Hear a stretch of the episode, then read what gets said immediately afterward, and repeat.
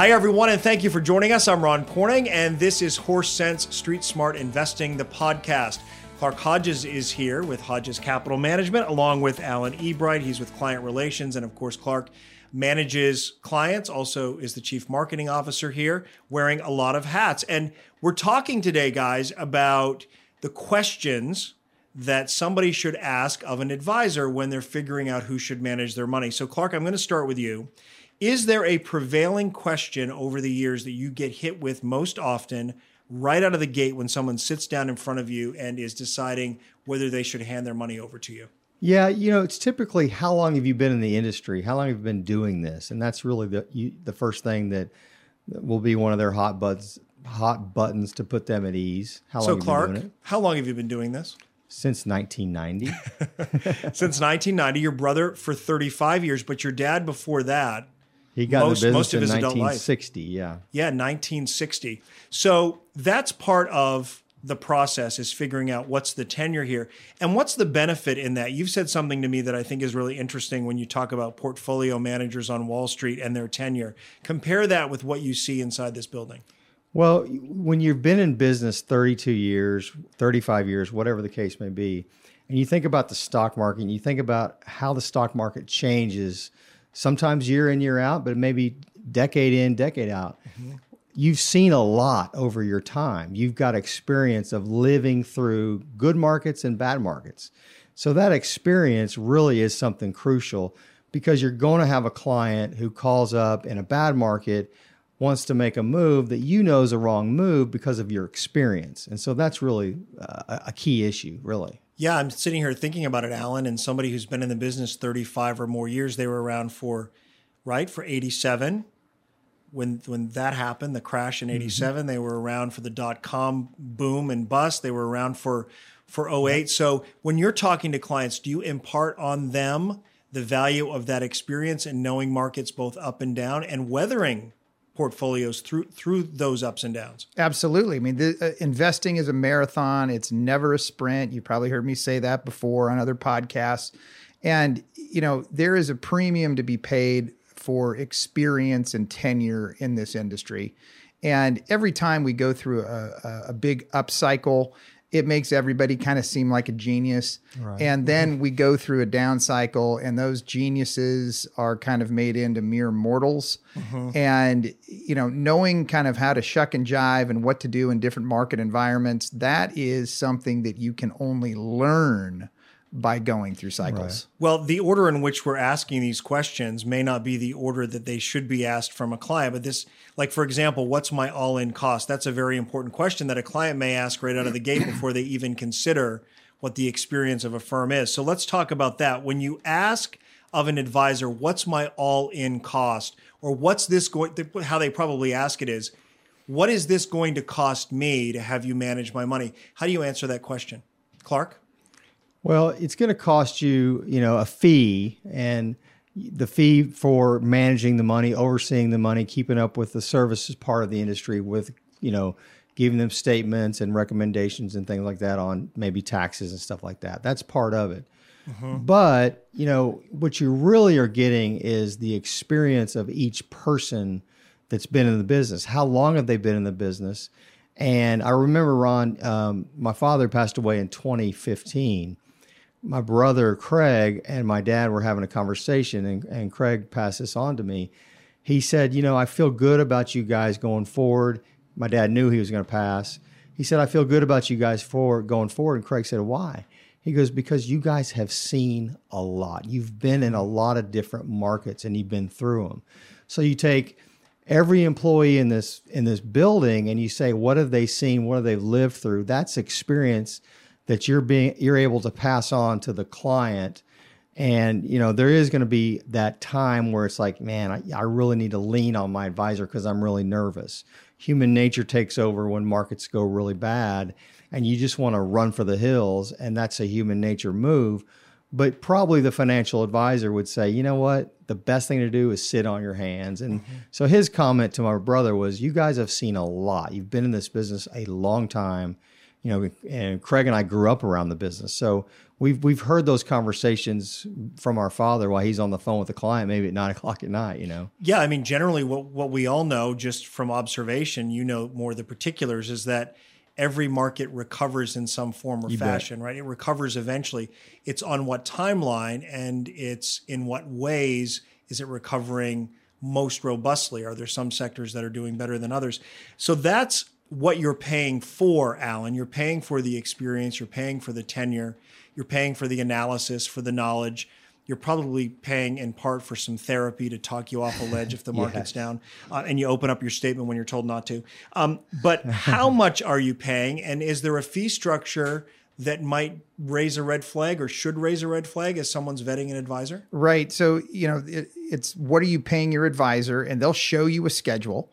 And uh, a lot of advisors out there rely on using products in a person's portfolio, either a lot of different mutual funds or exchange traded funds, which we all commonly know as ETFs.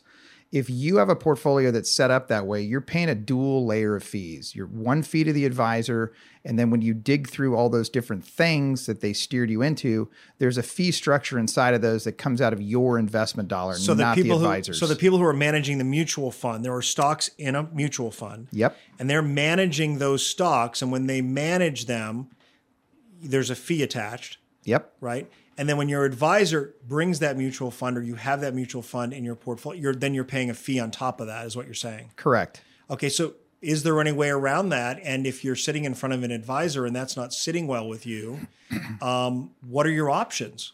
Well, if if you have an advisory set up the way Hodges is set up, we pick individual stocks for our port, our clients' portfolios. We make them very diversified, and we sit down and talk with each prospective client on a case by case situation and figure out which one is going to be better for them to be in. And the the beauty of operating that way is there is uh, like no hidden agenda. And what I mean by that is is that we operate as a fiduciary, which means we have to put the client interest first. Potential conflicts of interest in the financial services industry revolve around selling products. Mm-hmm. So we don't sell any products here for commission and our clients appreciate that. You know, they breathe a breath of fresh air that they're coming here for money management and that's what they're going to get. Well, the point of this podcast is, of course, to educate people on what this looks like mm-hmm. when they're beginning the process.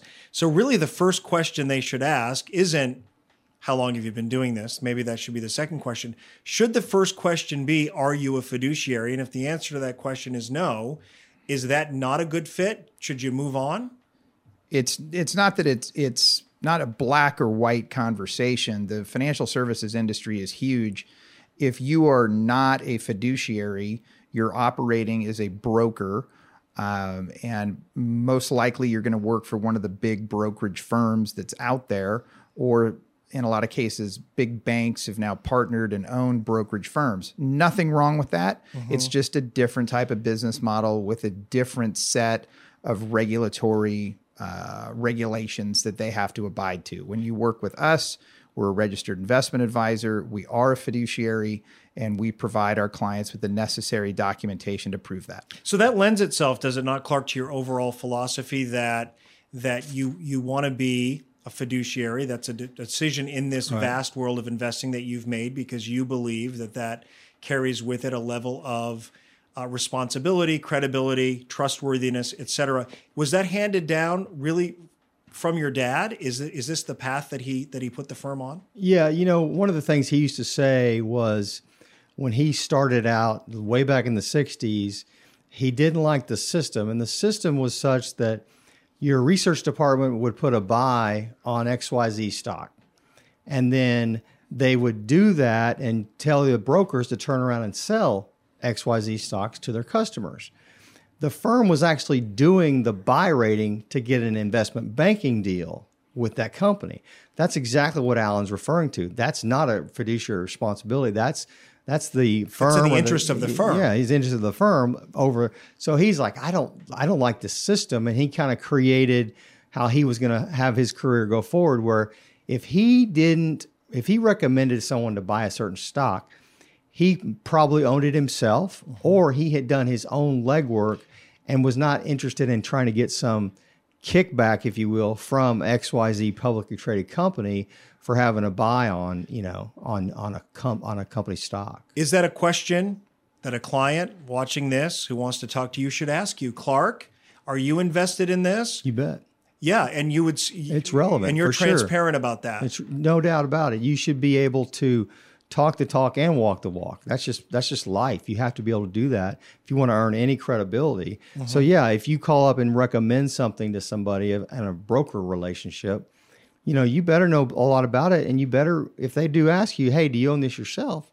Mm-hmm. I I would hope you would say yes, but that that goes a long way I think in establishing credibility if you do have that. okay, here are a couple other technical questions, Alan. This one's for you. Okay. uh, where will my account be kept? Like literally, where's the money? And I ask that question because a lot of people immediately go to that worst case scenario, and that is Bernie Madoff. I need I need to say no more than that for you to know where that question comes from. Absolutely. And that is a very important question to ask. Um, we use uh, a third party brokerage firm to hold our client assets. And the, the big name for that is just a custodian. We happen to use Fidelity. So a client comes here, we're managing their IRA or their joint account or their individual account. We will give them paperwork to open the account at Fidelity. So they get a login. They can see what we've purchased when we buy and sell things. They Was can see it in Madoff real not time. doing that? Was he not- so you bring up the good point. that? So, so I mean, I- Madoff, yeah, yeah. Well, I hold know on. many He many was things. creating it- his own statements. Well, I mean, his whole th- right. He like, one floor he was creating statements. Some were legitimate, and others were not, as I as I remember. But is that actually so? You should have a login with your advisor to your custodian where the money is is kept. Really? it's, it's separate. Yep. So you get your login at Fidelity. We have the ability to transact only, right? That's that separates and, and maintains the safety of the client's assets between the advisor and the client. What happened with Madoff is he used a custodian, but he used his own custodian, Madoff mm-hmm. Securities, which was like two floors below Madoff Investment Management, and that gave him direct access. And it was it was they they say it was kind of a complex fraud, but it was actually very simple. He was changing up the values on client statements. Yeah, was- just just plugging in the numbers, just plugging in the numbers. So make sure that it is a third party, bona fide, recognized custodian of your money, Established. yeah, and, Established and established. Yes. Um, a one stop shop is so, if someone comes to you and says, "Okay, so you've got my retirement accounts. Do you have an accountant who can help me with my taxes? Do you have any other legal advice to offer on wills and trusts?" Is a one stop shop a good thing, or is it a bad thing, or is it just a different way to go about it? you want me to field this one? Go ahead. Okay. So yeah, I get I get that a lot. And what I tell people is, you know, there's only so many hours in a day. You can't wear too many hats. And when you look at your nest egg that needs to be invested and handled very carefully, the investment advisory of that is a very time consuming job. That's the most important function here. And It's a 24/7 job it's is what you're saying. Absolutely. It's a 24 7 job. And accountants and attorneys, these are transactional people. You're going to talk to your accountant around tax time, maybe one or two other times a year if you've got something interesting going on that year. And you can get an attorney to draw up a trust or an amend a trust and pay them a one time fee to do that. So, you know, that one stop shop is kind of a big uh, selling point for a lot of people out there, but we feel that money management is the most important element, and that should be the main focus when you're interviewing an advisor. Clark, does that lend itself to this quote that I want to share? It's from Ed Moore. It's in your dad's book, Okay. which inspired this podcast. For those who who may be watching for the first time, Horse Sense Street Smarts. Um, if you do just a little more than your competitors, you'll stand head and shoulders above them. You bet. in in putting that quote in the book was your dad drawing on his philosophy for being solely focused on money management 24/7 for offering the personalized attention do you feel like that's where he did a little bit better that put him head and shoulders above the right. rest The term he, he they were la- he's la- he was laser focused on equities on stocks. He didn't like bonds. He he didn't think they served the need of the, his customers because they didn't keep up with inflation. So if you own a 30 year bond and you own a stock for 30 years, his argument was you're gonna your value is gonna be higher in a stock in 30 years than your bond, and you're going to keep up with inflation. Big topic nowadays, you know, around the country. But mm-hmm. he was laser focused on just equities, and that's exactly the way he lived his life. Yeah, and that's exactly what you all continue to do here. I know when I'm in the building, your researchers, your analysts are hard at work. I mean, they are laser focused. We don't do this podcast until after the markets close, after Right. after three o'clock, for that for that very reason. Um, so, thank you guys for offering our viewers, our listeners, a guide to what questions to ask when you're going down that road to handing your money over, really your nest egg, your life's investment to an advisor. And we will see you next time, everyone, for Horse Sense Street Smart Investing, the podcast. I'm Ron Corning. Hodges Capital Management Incorporated, HCM, is an investment advisory firm registered with the Securities and Exchange Commission, SEC. Is a wholly owned subsidiary of Hodges Capital Holdings and serves as investment advisor to the Hodges Funds. HCM is affiliated with First Dallas Securities Incorporated, a broker dealer and investment advisor registered with the SEC. This discussion is not intended to be a forecast of future events and should not be considered a recommendation to buy or sell any security. Past performance is not indicative of future results. Investing involves risk. Principal loss is possible. Investing in smaller companies involves additional risk, such as limited liquidity and greater volatility.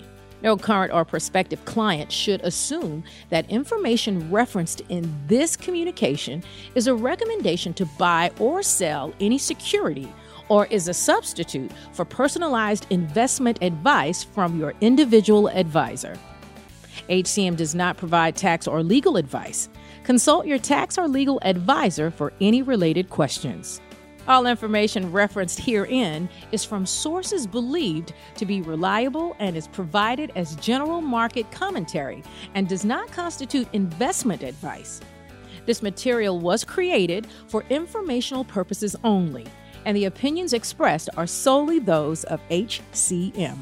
HCM shall not in any way be liable for claims and makes no expressed or implied representations or warranties as to the accuracy or completeness of the data and other information. The data and information are provided as of the date referenced and are subject to change without notice. To learn more about the topics we covered in this episode, visit hodgesprivatecapital.com. Continue the conversation on our Facebook page. Listen and download this episode and previous episodes on Apple Podcasts and on all other podcast platforms.